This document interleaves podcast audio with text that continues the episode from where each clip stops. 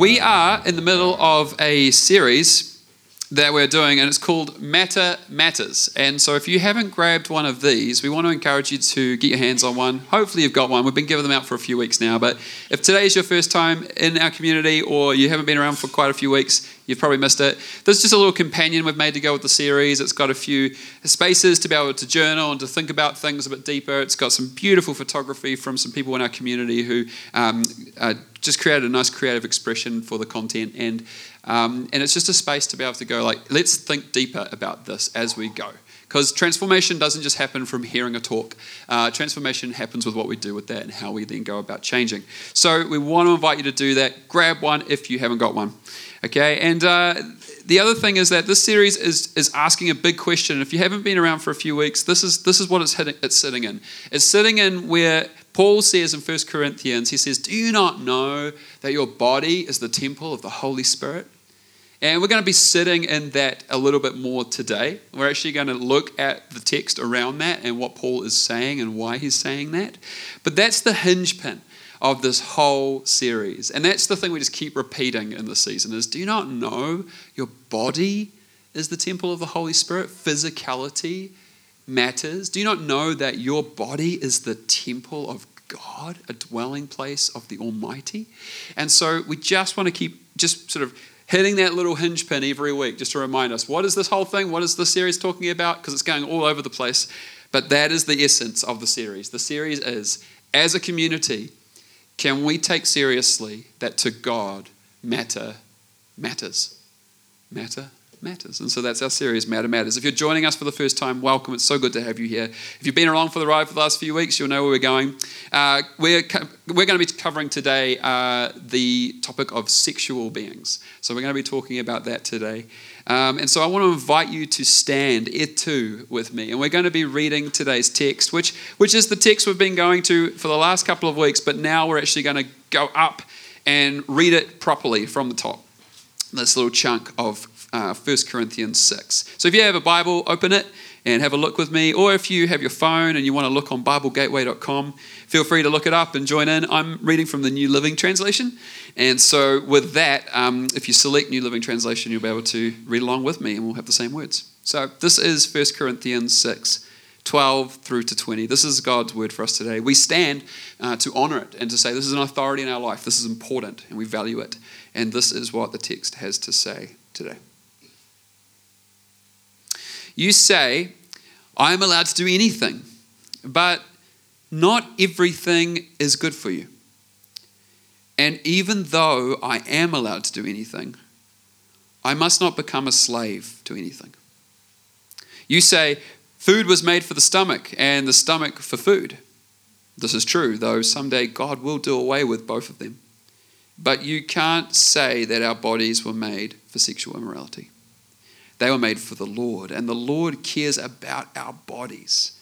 And God will raise us from the dead by his power, just as he raised our Lord from the dead. Don't you realize that your bodies are actually parts of Christ? Should a man take his body, which is part of Christ, and then join it to a prostitute? Never. And don't you realize that if a man joins himself to a prostitute, he becomes one body with her? For the scriptures say, the two are united into one. But the person who is joined to the Lord is one spirit with him. And so run from sexual sin. No other sin so clearly affects the body as the one uh, as this one does. For sexual immorality is a sin against your own body. Don't you realize that your body is the temple of the Holy Spirit who lives in you and was given to you by God? You do not belong to yourself. You, for God has bought you with a high price, and so you must honor God with your body. This is the word of God for us today. Grab a seat. This is our text. So as I begin, three disclaimers. Firstly, a warning. Today's sermon contains sexual content that may offend. I've never had to put that at the start of a sermon before, but now I have. Second disclaimer. Today's sermon is, it is drenched in grace. You know, sexuality is, it's not just a hot topic, it's it's also often a hidden one. in the church. And so today in the room, there will be all kinds of degrees of story. There will be people sitting here with individual sexual stories that mean you might be sitting here today with shame, or you might be sitting here with fear, wondering where this is about to go. You might be sitting here with things that are hidden and no one else knows, or you might be sitting here and you're an open book and everyone knows. I don't know your story enough. I don't know what, what you find as you're sitting here today, but I, I do know this. We are sitting in the presence of God. And as we sit in the presence of God together, we are sitting in his love. God is love. And his kingdom for us is one of grace and one of peace. And so God is good, and his kingdom is one of goodness. And today, my message, my goal with this is I want to love you. I want to love you with this talk. I, I want to try to the best of my ability to give you a vision of something. That is definitely what I'm trying to do today. But I'm doing it, hopefully, with as much grace as I can muster and as much grace as I can cover this with. Please have grace for me as we do this. And third and finally, the last disclaimer as I get started. Today, we're not going to cover everything. Uh, when I sat down with this talk on Monday, it was four hours long. It's taken a lot of editing to trim it right down to what I have today. Uh, I had to leave out a lot, a lot that we could cover, a lot that we could talk about. But today, it's just some essential pieces that I feel is important. So how I'm doing it is I'm going to teach down the guide ropes of this text that we have today. The text that I've just read is the scripture that is going to be our guide ropes to where we're going for this next sort of thirty-five minutes. And it's with that that I want to set out on the journey. And at the end, we're going to finish with some questions. I know we will. And questions are good, because what questions do is they keep the dialogue going. Questions are a gift. They open us up to continuing the conversation. And so today, I'm not going to cover everything. You will finish with some questions, I'm sure. And those questions are the invitation of God to keep going deeper. And so with that, let's just set out on this little exploration. We're going to unpack this text in a few moments. But before we do, I, I want to set a bit of a cultural scene. I want to set a cultural scene for today, and I want to set a cultural scene for the text. You know, today, our current secular culture is standing at the pinnacle point of a Western sexual revolution. There are some marker points along the way for this revolution that we can see throughout history, and commentators have, have let us know about these. You know, things like the disappearance of arranged marriages only about two hundred years ago, where we stopped marrying in an arranged way for society and for, so, for social classes. Actually, only a hundred and a little bit years ago, only just over a hundred years ago, dating started. Only over, just a little bit over a century, people started to go and find their partners for themselves in this whole world of dating. Only sixty, seventy years ago, contraception arrives, freely available in the world and into culture, which now means that sex could have less emphasis on procreating, which was the result of sex, and instead it can now move into this realm of just being for pleasure. We can control the procreation part of it. Uh, then in the seventies, you have the free love movement, which kind of explodes out of all of those narratives. In the eighties, you have philosophers like um, Foucault, who puts out his book, The History of Sexuality. In the nineties, we have like M T V, where they have this like loosening of pop culture image, where the videos start to contain more and more skin, and sexuality is being presented in our music videos and the pop culture images of the day, magazine covers. All of this has been sort of unraveling, unraveling, unraveling. And at the turn of the millennium, here, especially in Aotearoa, especially for us, we, we've been experiencing the sexual vision of the progressive left becoming more and more the cultural norm, the cultural stream, the cultural zeitgeist that we are actually living in as a society. We're now finding ourselves in that flow, and actually we can't swim against it very easily. Our culture, for all of that revolution and for all that chaos and all of that freedom, also, our culture is in the middle of a sexual moral justice movement. Have you noticed it? It's playing out all the time. You know, amongst this revolution, there's also the appearing of a boundary line, a, a lane, a lane in which there are some rules to all of this, and you must not cross the rules. You know, whether it's the Me Too movement, uh, where the allegations of um, sexual misconduct within celebrities of Hollywood, or even here in our own story in Aotearoa, the stories of sex without consent coming out of the Aotearoa music scene over the last couple of months. Whether it's H R departments who are putting up posters to try and create inclusive spaces for L G B T Q I A plus co-workers, or whether it's a clothing brand or the bank that you bank at suddenly displaying an advertisement for how they are associated to pride, um, how they're getting in on that stream. Nobody wants to be found on the wrong side of these boundary lines. No one wants to be found on the wrong side of the revolution. Amongst the chaos of this revolution, there is a lane. There are rules to play by. And if you're found outside the rules, you'll get cancelled. Essentially, what's going on in this picture is it's leaving us with a secular sexual ethic, which could be summed up as this. Firstly, be true to yourself.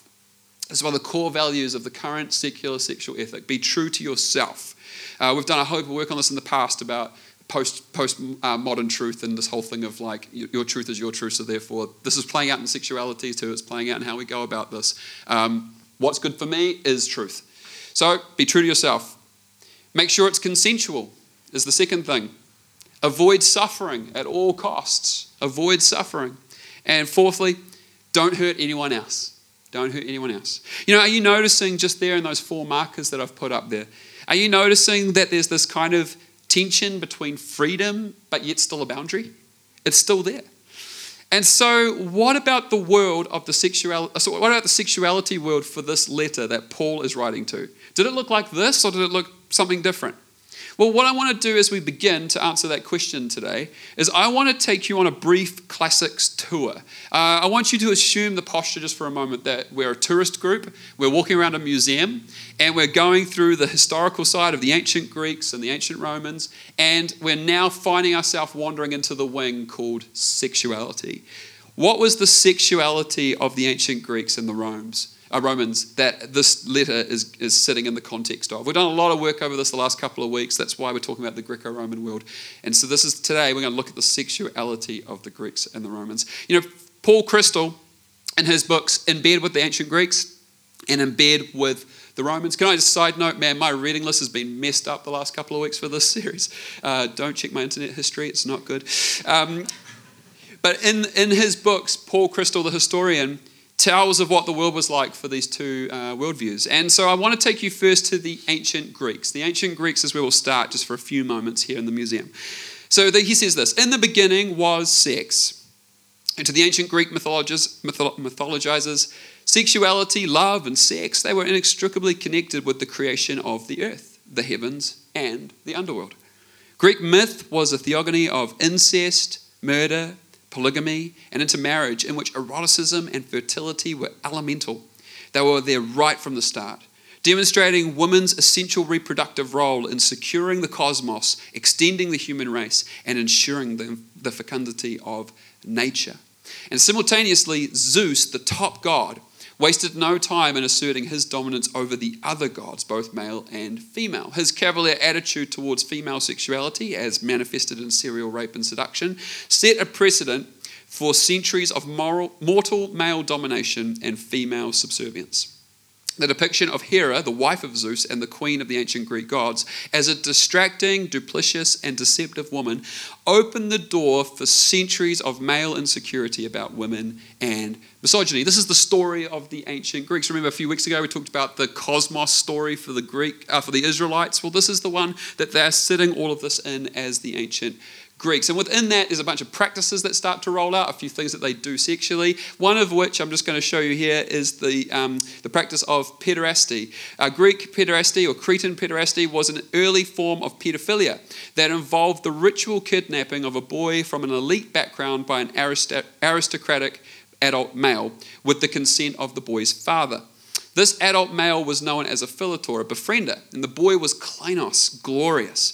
The man took out the boy into the wilderness where they spent two months hunting and feasting with their friends, learning life skills, respect, and responsibility. It is generally assumed that the philtor would begin having sex with the boy soon after taking him out into the wild. So this is what's going on in that Greek culture. And then from within that, we also find the Roman culture kind of becomes part of that seedbed. And so this is from Crystal's Roman book now. He says this about the Rome, the Romans.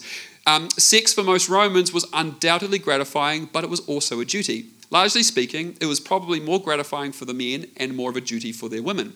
Men delighted in displaying their ver, their manhood and sexual prowess, while women obliged by submitting to serial childbirth, a production line of babies, ideally boys, to maintain the family line and to keep the battlefield and the farmland stocked with recruits. Baby girls, on the other hand, they were costly and contributed little or nothing to the family income. Moreover, they would require an expensive dowry one day.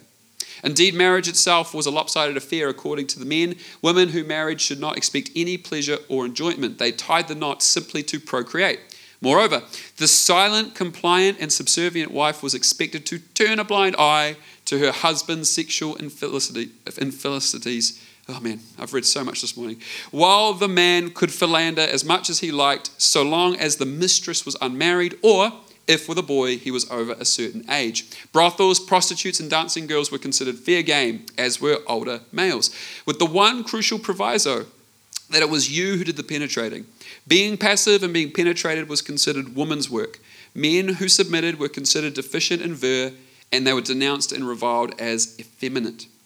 A couple of stories to come out of Roman sexuality and Roman culture. Um, let's turn now to Messalina, Empress to Claudius, the queen of the imperial whores. She is said to have regularly snuck out of bed while Claudius slept to visit a brothel. Um, I've cut out the piece that talks about her her, um, her pseudonym that she had. Um, it's pretty rough. Roman author Pliny the Elder tells the distasteful story of Messalina's epic orgy in which she challenged a veteran prostitute to a twenty-four hour sex marathon. The Empress won with twenty-five partners, one client per hour. Uh, this was a story of kind of like, look at how good she is. Like it was kind of like the pop news of the day. Our Empress, look at what she has achieved.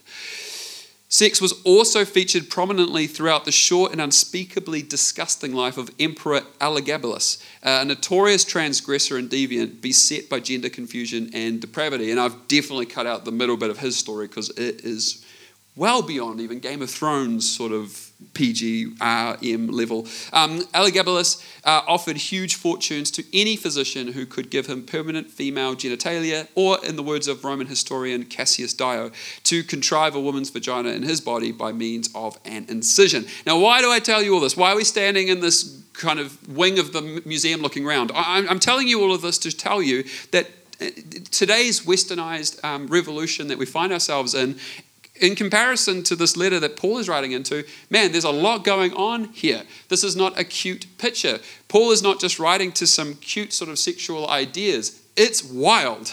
It's messy. It's full on. In fact, it's so full on that it kind of even just makes our progressive sexual culture look a little bit conservative in quite a few ways. And so that's the that's the sort of scene that this sits in. And I just think it's so important for us to start there and get our bearings there. This is the soil that all of this is sitting in. And now what I want to do is I want to do a bit of work with the passage. I want to work with our text for the day, the one we read earlier. But before I start unpacking a few things, I want to draw your attention to how Paul constructs what he constructed. It's interesting. He isn't going tit for tat with this. Oh, so you want to, you tell me a rule, I'll tell you another rule. Oh, you want another rule? I'll tell you another rule. He's not doing that with his writing back in this letter. He takes their questions about some rules and he then blows it out into an even bigger vision. He blows it up into something greater. Uh, Gregory Thompson has a really helpful analogy that I think is important to kind of just keep in our mind while we just think about this. Gregory Thompson says, often we're found to be looking intently at the weather event and we've disregarded the climate. And I think that's what's going on here. Paul is trying to get them to see the climate. Stop looking at just the issue, the weather event. And it's interesting, eh? Because in Christendom, we do that a lot. We focus on the issue. We focus on this little weather event, this little thing right in front of us. And we kind of forget or neglect the whole story of the climate, the wider picture. You know, if we were to ask any person out on the street about Christian sexuality, surely one of the top answers of the weather events or the rules that would come up is this one. Christians don't have sex before marriage. Yeah, that's like the pop understanding, isn't it, of sort of Christian sexuality. Oh, Christians don't have sex before marriage. Okay, but just out of interest, where is that in the Bible again? And what verse? Does it literally say that? See, It doesn't. The Bible literally doesn't have this verse literally in it. It doesn't say anywhere in that book, Christians should not have sex before marriage. Rule to keep, number thirty-five. So, so where has this come from, and what's going on with that? What's going on there? There are verses in the Bible, plenty of them, that say that we shouldn't commit adultery. You know, Exodus twenty verse one, for example. But actually, that's a term for having an affair. That's a term for having sex with someone else's spouse. And in Matthew five, when Jesus talks about adultery, that's the same context he's talking about. Don't, don't have sex with someone else's spouse. Don't, don't do that. Don't go there. Or if you know your Bible well, you might be thinking of Leviticus chapter eighteen, which is kind of referred to as the sex chapter because there's a lot of stuff in a list about sex there. Um, but in this, in this list, there's all sorts of stuff. Incest, bestiality, adultery, all these other sexual sins. Nowhere does it say in that list that we should not have sex before marriage. Premarital sex isn't in the Bible because it actually doesn't need to be. It was already presumed as an important idea in the Hebrew mindset because in the ancient scriptures, here's the kicker, sex is marriage. It's part of a bigger reality. Sex is the expression of this covenant.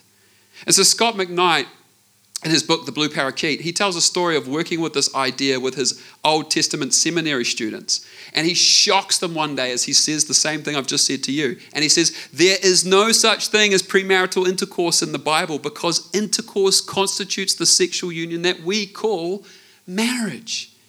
Now, he admits that's pretty provocative to be saying it in that way, but his sentiment is right. And man, does it get the students thinking and talking off the back of that. You know, because in our cultural idea of marriage, I just took a wedding last Monday for a couple here in this community. In our cultural idea of marriage, we think of the event. We think of the thing that's the date on the calendar. We think of people and guest lists and vows and rings. We think of songs, reception. We think of seating plans. We think of speeches. We think of photo booths. We think of the open bar. These are all good things. These are good things to celebrate with. But we don't get that idea from the Bible. We get that idea from the rich and wealthy in history. The upper class are who we get that idea from. What we get from the Bible is not an event. What we get from the Bible is a core of what marriage is about. We see that it's eschatological, that it's living a future hope is what that means. Marriage is living a future hope. Marriage is reproductive. It's fulfilling the world with more image-bearing people of God. It is for making a safe space for commitment, for love. It is a space of covenant, security, and togetherness. In these scriptures, we don't find a literal verse that says Christians should not have sex before they are married. But what we do find, so if you're just starting to like you're starting to kind of think about what you can go and do tonight, just back up, back up a little bit, because what we do find. We find a blueprint for good sex as being inside the space of marriage. The Bible always, always holds sex within that container. A sexuality that God has called good, and a Hebrew tradition of marriage that held it in that place, and that's truly, crucially important to keep it in that way for it being a covenant. Now, the scriptural idea of sexual intercourse is one of knowing another. Um, Natalie spoke about this last week. She she spoke about how when, when the early uh, characters of the Bible knew each other, they slept together, they had sex. Uh, and that's what's going on. This is what marriage is the beginning point of, this knowing of one another. And throughout the Old Testament, it's assumed all through it that God designed sex for marriage. You know, in places like the love poetry and Song of Songs and Song of Solomon, it delights in the joys of sex. It's all in there. It's just sitting in our Bibles. But it is sitting there held in the container of a husband and a wife. This is not some love fling. This is a husband and a wife. This is a marriage. And extramarital sex is never looked upon with divine approval in the Old Testament, no matter how bright the love flame burns. You know, think David and Bathsheba, for example, there. And so, so fact, remember, weather or the climate. So fact, the Bible doesn't say literally somewhere, Christians shouldn't have sex before marriage. You're not going to find that literal verse in your Bible. Jesus himself isn't recorded saying that we shouldn't do it either. It really isn't there. But counterfact, the Bible and the Hebrew tradition paints a vision of a flourishing sexuality that must be inside marriage. And Jesus had an incredibly high sexual ethic. The Bible has plenty to say about sexuality. So shock, it's actually a far better vision than most of us know. I think so many of us have been living with the rules, the weather clouds, the storm. And actually we need to try and see the climate, the bigger picture. And so with that, you know, let's go to Paul in his text. He's actually trying to get the Corinthians to see a better vision. That's actually what's going on in the whole letter to the Corinthians. And it's a vision that actually only makes sense when you apply Christ into it. You know, I'm fully aware that some of these things I'm saying, if we took them outside this room, they just wouldn't make sense. I get that. But when we apply Christ into this, when we put Christ on as the lens to look at this, this is what we need to start to see. You know, if we zoom out a little bit further from the text and we just read above it and below it and around it, we're going to see Paul is dealing with a certain problem in the Corinthian church. And here's the problem. They want to take Jesus, but they want to keep their Greco-Roman behaviors, which includes their sexuality too. It includes their consumption and all sorts of other things. We're going to talk about consumption next week. But Paul, Paul wants them to see something different. Taking on the way of Jesus means everything changes. Taking on the way of Jesus means everything changes. And in regards to this text, including your sexuality. Now, that's an important piece to reiterate again, just again in this room. We here in this church, in this community, we believe that we are pursuing the way of Jesus. That is the task here in this room, in this gathering. That is what we are trying to do.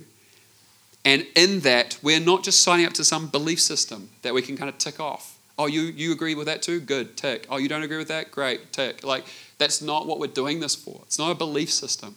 It's literally a way of our entire lives. The way of Jesus is a way to be on. It is our life lived. And so, with this moment, it is the same thing to connect with. If Jesus is literally changing everything, then actually everything is up for grabs. So I don't attend my Christianity. I don't just show up to it. Actually, true Christianity attends to me. So Paul is making a point here in this text, and it's all through that lens. So in verse twelve, he takes this cultural slogan and he uses it as part of his answer. The cultural slogan is this: I'm allowed to do anything. Yeah, you are allowed to do anything, Paul says. He agrees with them. Paul says, you can do whatever you want. Because as those living in the grace of Jesus, the Messiah, the Jewish law, it actually doesn't bind you anymore. That's the radical nature of grace. That's the radical love of God. The radical love of God is no matter our actions, no matter what we have done, no matter the stain that might be upon us or the guilt we carry or the brokenness we walk with or the shame or the sin, no matter what that is, that is there is nothing that can separate us from the love of God. You can do anything. But, he says, not everything is beneficial or helpful. It's a moment of sobriety, isn't it? He just sort of pops this in. Just think of it this way, like a little analogy here. Um, smartphones, social media, we could sit here and scroll for hours.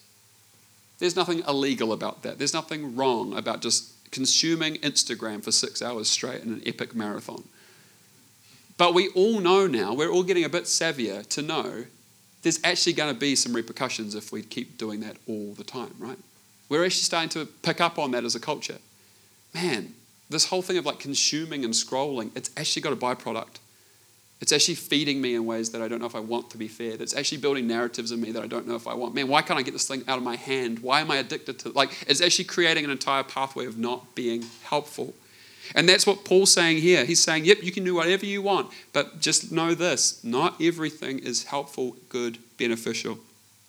You know, if you truly grasp what God has done for you, you're going to realize with wisdom and with discernment that some forms of travel in life are not helpful and beneficial. Or another way to say that, some ways are not actually how this has all been designed to work. Some ways have vo- are breaking and void the point of covenant. Some ways are outside the vision of goodness. They're corrupt files. It's the continuation of brokenness. And then Paul repeats himself again. Even though, he says again, again, I am allowed to do anything. He uses another argument. But I must not become a slave to anything, he says. What is he saying here? Well, we aren't meant to be ruled by our sexuality. We aren't meant to be identified by it. We aren't meant to be under it. None of us are. We aren't meant to be a slave to it. What we are meant to be is we're meant to be in control, and we're meant to actually be the stewards over it. We're meant to steward this. Ask anyone, anyone who has felt the shift of that dynamic in their lives. Ask anyone who has come under the rule of their sexuality rather than stewarded it. And the stories are often the same. They're often the same stories. I've, I've lost control. Or, I, I am my sexuality. It's my identity. And Paul is pointing here and he's saying there needs to be some sort of sexual sobriety that we live with. We aren't meant to be slaves to this. We are not meant to be under it. We, we are meant to control it. We're meant to steward it. And this is not just an idea he uses here. He uses it in all sorts of other places, and he applies it to all sorts of other things. This is a discipleship thing. It's about learning, it's about learning stewardship, actually, about what we handle and hold in our lives. And, and in it, we see Paul making this point again in First Thessalonians. He just is, again, he's very clear here. It is God's will that you should be sanctified, that you should avoid sexual immoral, immor- immorality, that each of you should learn to control your own body in a way that is holy and honorable. That we should learn this control. One of the fruits of the Spirit is self-control. Learning that work of the Spirit in us to have self-control over literally our own sexuality and bodies. So in verse thirteen, we see him move on to one more argument. This time he changes from the you can do anything argument and he puts a new one in. And this one is, well, like food is for the su- like food is made for the stomach, uh, and the stomach is made for food. In other words, what he's saying there is, it is what it is. Like, this is what it's for, right? Our, our bodies are made for these sexual ex- experiences and all this pleasure. That's actually just what it is. Nothing more, nothing less. Like, like food is made for the stomach, so sex is made for pleasure. But again, Paul won't let it be bottled up that small. And at this point, he kind of, he unloads. He just absolutely starts to go to town with his vision. He passed out the vision. It goes, God loves your body. God loves your body. He cares for your body. And so no, sex is not just an act for your body. It is the fusion of two souls, he says. Your bodies are a part of Christ, he says. They are the temple of the Holy Spirit, he says. And he's placing sex into this grand anthropological picture, this vision, how he sees a human being and how we should see each other and how I can see you and you can see me. We are these kinds of bodies, these kinds of beings. And he places sex into it and he asks these questions. So should you not honor God with your body? Should you not honor what he has done by taking your sexuality seriously?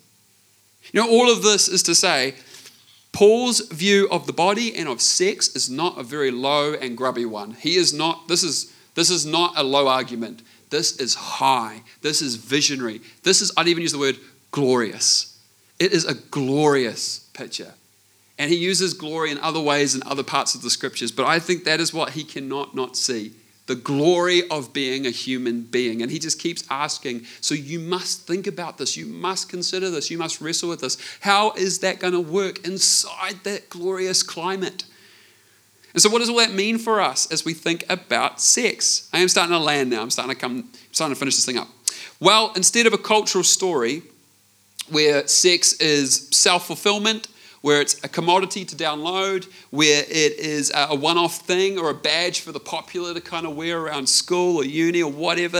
I'm so glad I don't go to school anymore. Um, I have that pressure. If those of you who do, grace on you today. But sexuality, sexuality becomes a different story. Sexuality becomes a blessing, and it becomes the blessing of our body alive in all ways. Always. Not something just tucked off to the side, but it becomes part of everything. It becomes a blessing in that our bodies begin to communicate to another being. It becomes a blessing because our soul entwines with another soul. It becomes a blessing because expression of bond and commitment and safety and security start to become the messaging. So Tom Wright, he says this about this text we've just been looking at today. This whole passage is about learning to use the human body in the right way, for the right purpose. We humans are so designed in the fascin- fascinating interplay of body, mind, emotions, and imagination that what we are and do as sexual beings affects every other aspect of our lives. Deborah Hirsch, she says this, sexuality can be described as a deep desire and longing that drives us beyond ourselves in an attempt to connect with and to understand that which is other than ourselves. Essentially, it is a longing to know and to be known by other people on physical, emotional, psychological, and spiritual levels. Well, Tim Keller says this absolutely fantastic little soundbite here. The Christian sex ethic was revolutionary. I was talking about revolution before.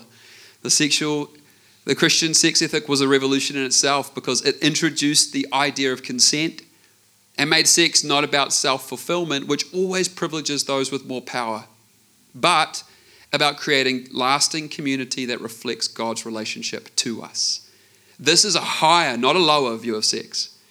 Modern culture's sexual logic that sex is for self-fulfillment and self-realization ultimately depersonalizes and objectifies because it ultimately turns sex into a consumer good rather than as a means to nurture a bond of covenant. And as a staff team, oh, by the way, if you've been trying to take notes, we always put the slides up underneath our podcast on the website. So if you want to get some of those sound bites again, you can find them there.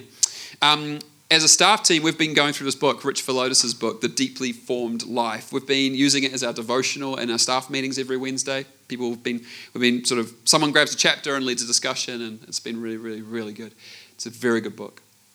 And in this book, what he does is he takes five values in our lives as disciples, and he writes about them, and then he writes another chapter about practices that you can do to practice that value. In it, in the chapter title, this is the chapter title for his chapter on sex. Sexual Wholeness for a Culture that Splits Bodies from Souls. Now, if you've been with us for the last three weeks, you'll see why this stands out to us today. This is exactly the message that we've been going through. We're living in this dualistic way where our bodies are being split from body and soul. We're divvying up things. We're setting up dualisms. And actually what we need to do is bring this thing back into a unified whole. We need to bring it together. And so we here at Central Vineyard could rewrite this book and rewrite that chapter. And we'd just word it a little differently. We'd say sexual wholeness for a Christ follower for whom matter matters. It'd be the same idea. It's been a terrific book for us to journey through, and it's been so good that I just want to just land with a couple of the last thoughts from Rich because they are really, really helpful. Um, firstly, Rich sums up and talks about the, the problem sitting under all of this is a problem of shame. It's the problem of shame, and it sits in its deep places in our lives, and we have to become better at working with that as communities and as disciples.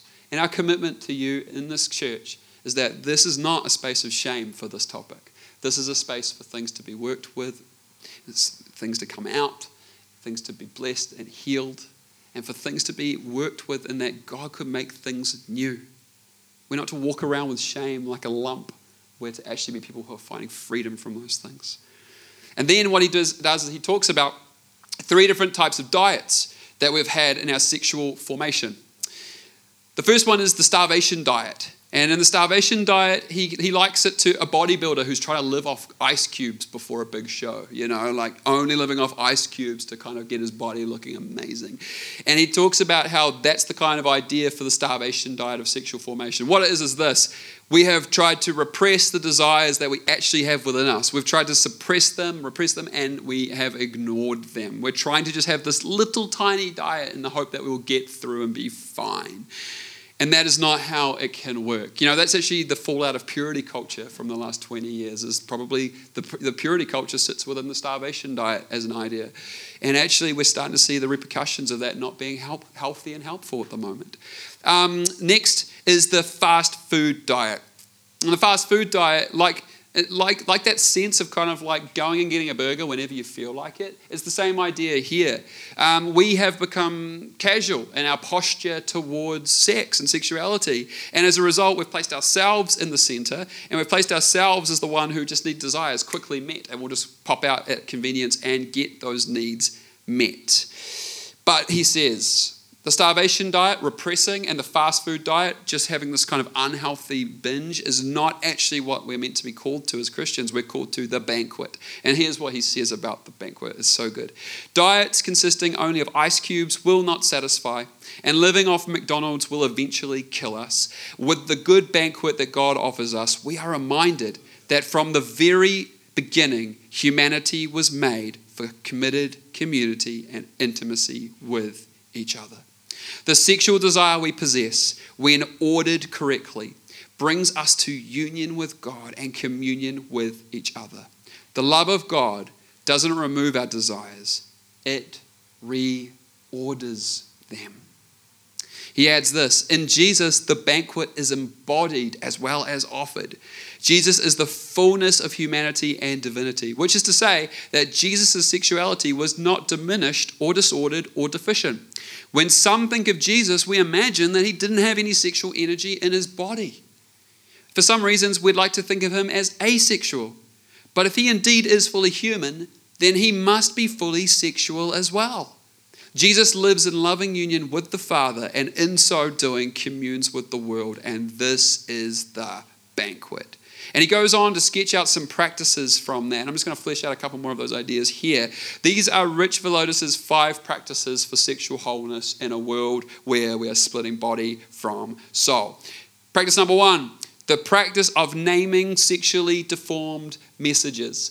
It is a practice to get out a piece of paper and do an inventory and write some things down. It is a good practice. It is a practice to consider your life, consider what has gone on, and think of the sexual scripts that you have read over the years, things that you have seen, things you have experienced, things that have been going on in the culture or things that have been going on in secret. Think about the sexual scripts that you have inherited. You know, for me, I got into my marriage with my wife, and six months into it, my sex life just it imploded.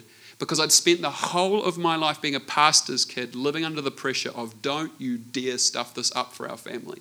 And so I lived with the weight of that. And when I was finally married and able to enjoy sex with my wife, after six months, this entire narrative of don't, don't, don't, don't, don't blew up in my soul. And it blew up in fascinating ways. I shut down sexually. I would try and hide from it every time Gab wanted to try. I ran away. This narrative imploded in me. It was the sexual script I had inherited. The disciple, the disciple needs to work with that moment. Your life with Jesus matters there too. Because it was the life with Jesus that got me through that. So you need to figure out what sexual scripts you have. And you need to name those deforming messages. It's interesting that at the moment, you know, the the, the, the kind of commentary around porn is that because porn is now so regular and so um, it's lifted, like it's rough. As a result of that, uh, young men are now entering into relationships, and because sex is not what they're seeing on a screen, it's actually it's not working, and they're they're literally like their bodies are shutting down in that moment as they realize that what they'd watched and what they're about to experience is not going to be the same thing. What have been your scripts? The practice of sobriety is number two. The practice of sobriety is to participate in some sort of sobriety community where you can actually practice the the um, the the commitment to keeping it what it should be. You know, we have, for a couple of years now, run C R here every Tuesday night. And we always stand up here and say this. It's for people with hurts, habits, and hang-ups. It is a place for those who want to practice sexual sobriety, a safe place. We don't sort of parade our leaders of C R around and say, look at them, this is all the people with the hurts, habits, and hang-ups, and the rest of us are good. That's not it at all. It is a space that has been valued, and it is, it is um, safe. It is anonymous, and you can practice sobriety there. You might need to reframe addiction. Maybe you've been trying to practice sobriety and it's not working. You might need some good ways to reframe that addiction and try something else. You might just need to confess it through prayer. Practice sobriety however you can. Practice number three, the practice of social bonding. You know, this is amazing because often what happens is we jump straight to thinking sex is intercourse, and that's all it is. But Rich, he actually quotes Marva Dawn in her amazing work about distinguishing about sexuality being social and genital. So actually there's a sexual um, sort of umbrella, and underneath that are two different ways. Soci- um, social. There's actually a sexuality to even just the way we go about doing our lives and connecting with each other, whether it's just greetings and hellos and hugs. There's actually a sexual nature to all of that. But we all just kind of hear the word sex and immediately go to intercourse. Like that's that's the end of, that's where the train stops kind of thing. But actually there's an entire world of sexuality and what it is to be a sexual person that actually needs to be embraced here. And so what Rich is doing so beautifully is he's saying the practice of social bonding, making sure you have a good feast with some friends and you laugh. Make sure that you, um, make sure you have... Um, intimate details that you share with a close friend and talk deeply into the night. Make sure that you have tender moments of gratitude. Make sure that you live physically connected to people, not distanced off like a lone wolf. Make sure you have emotional proximity with others. This is all part of a, of a sexual life. It's actually this connection playing out with others. I love that Rich brought that to the table and said, consider this. Uh, number four, the practice of touch. Because again, if sex is more than just intercourse, it is actually this entire system, ecosystem of communication through touch. And he actually says in the book, and I think it's I think it's pretty true and I'd sign up for it, he talks about the fact that actually making sure you hug a friend when you greet them is actually a good practice of good sexuality. Just hugging a friend when you greet them. He even says, you know, what about even thinking about the laying on of hands when you pray for someone?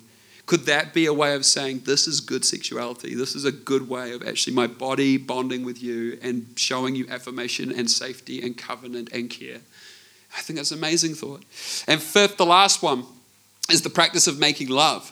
Now, lovemaking, he says, is not just about um, inside the bedroom. It is about this commitment to loving another outside of the bar, of the bedroom, making sure that we actually love others with our, um, not just with our sexual engagement, with all that we do to make love.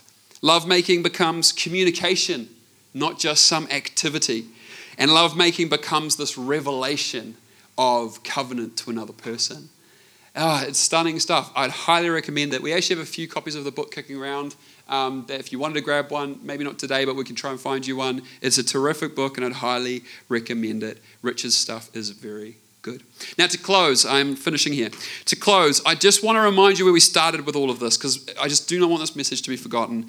This message, hopefully today, it is drenched in grace. It is just grace, grace, grace. I've wrestled all week with it so that it would be so. This is not a message or a talk of shame. This is not about creating an us and them or a pedestal or anything like that. This is about making a space for us all to be adults and to be grown up in this. This is a grown up chat today. And I hope that what I've brought, there's a sense of kind of um, care and willingness to engage in what that is. You know, and so whether you've been struggling with regressing your desires or whether you have been binging on the fast food diet of sexual formation. Today, I do want to make it clear, in this community here at Central Vineyard, we are pursuing the way of Jesus, and I want to call you to the banquet. I want to call you to seeing a full and flourishing version of sexuality. Not a small and stingy one, but a glorious one. In this message, I've just been trying to hopefully do that in some kind of way. Thank you for having grace on me as I've done so. I know I haven't answered everything. I know that. I know that there's probably plenty more questions to be said and questions to be asked and things to be wrestled with. But I want to finish with one last point from the text today in those questions. Did you notice that Paul's points were all questions? Do you notice as we're reading through today, everything he had as answers, they were framed as a question. And I just wonder if that's the important thing for us to walk away with today. I wonder if that's the important thing we could all walk out the doors with. Isn't it interesting that Paul holds up these mirrors to all of us? And he asks us, and he keeps asking us, do you realize this? Do you realize that? Have you thought of this? And so I want to ask you to consider for yourself Paul's questions as a dialogue to you. As we leave, like I said at the start, I know there'll be more questions and answers even after a talk like this today. Well, what about this? You didn't cover that. Well, just for a few moments, could you take the dialogue for yourself and take ownership over this? And could you consider Paul's questions as a dialogue to you personally? If Christ is redefining all of reality, our morals included, our sexuality included, our body included, the creation of our body included, what we do and make included, well then, do you know your body is seen as such a treasure from God, such a treasure that he, by his Spirit, wants to dwell in you? And so what does that mean as you think about your body, as you think about sexuality? What are the implications? Enough of the monologue. I think we all need to pick this up as a dialogue now. I was away last weekend um, for this wonderful trip down to Turangi with uh, the Venn Foundation. And there we, we sat with a family on their property and we heard their story for a couple of days. And at the very end, Matua Sam, he asked us this really profound question that we'd all talked around for a while. And then at the very end, he kind of sat there in a very sage-like way. And he said, I guess the real question is, do you value the answer to this question? Do you value the answer to this question? We're talking about reconciliation. And I think he was just trying to say, like, do you actually value the answer to what we've just been talking about? And today I want to employ you the same thing. May you, as we all should, value the answer to those questions. Value the journey. Value where they'll take us. Value the dialogue. Value what is around the corner. As we consider for ourselves that our bodies are the special temple place of God. And what does that mean for us with our sexuality?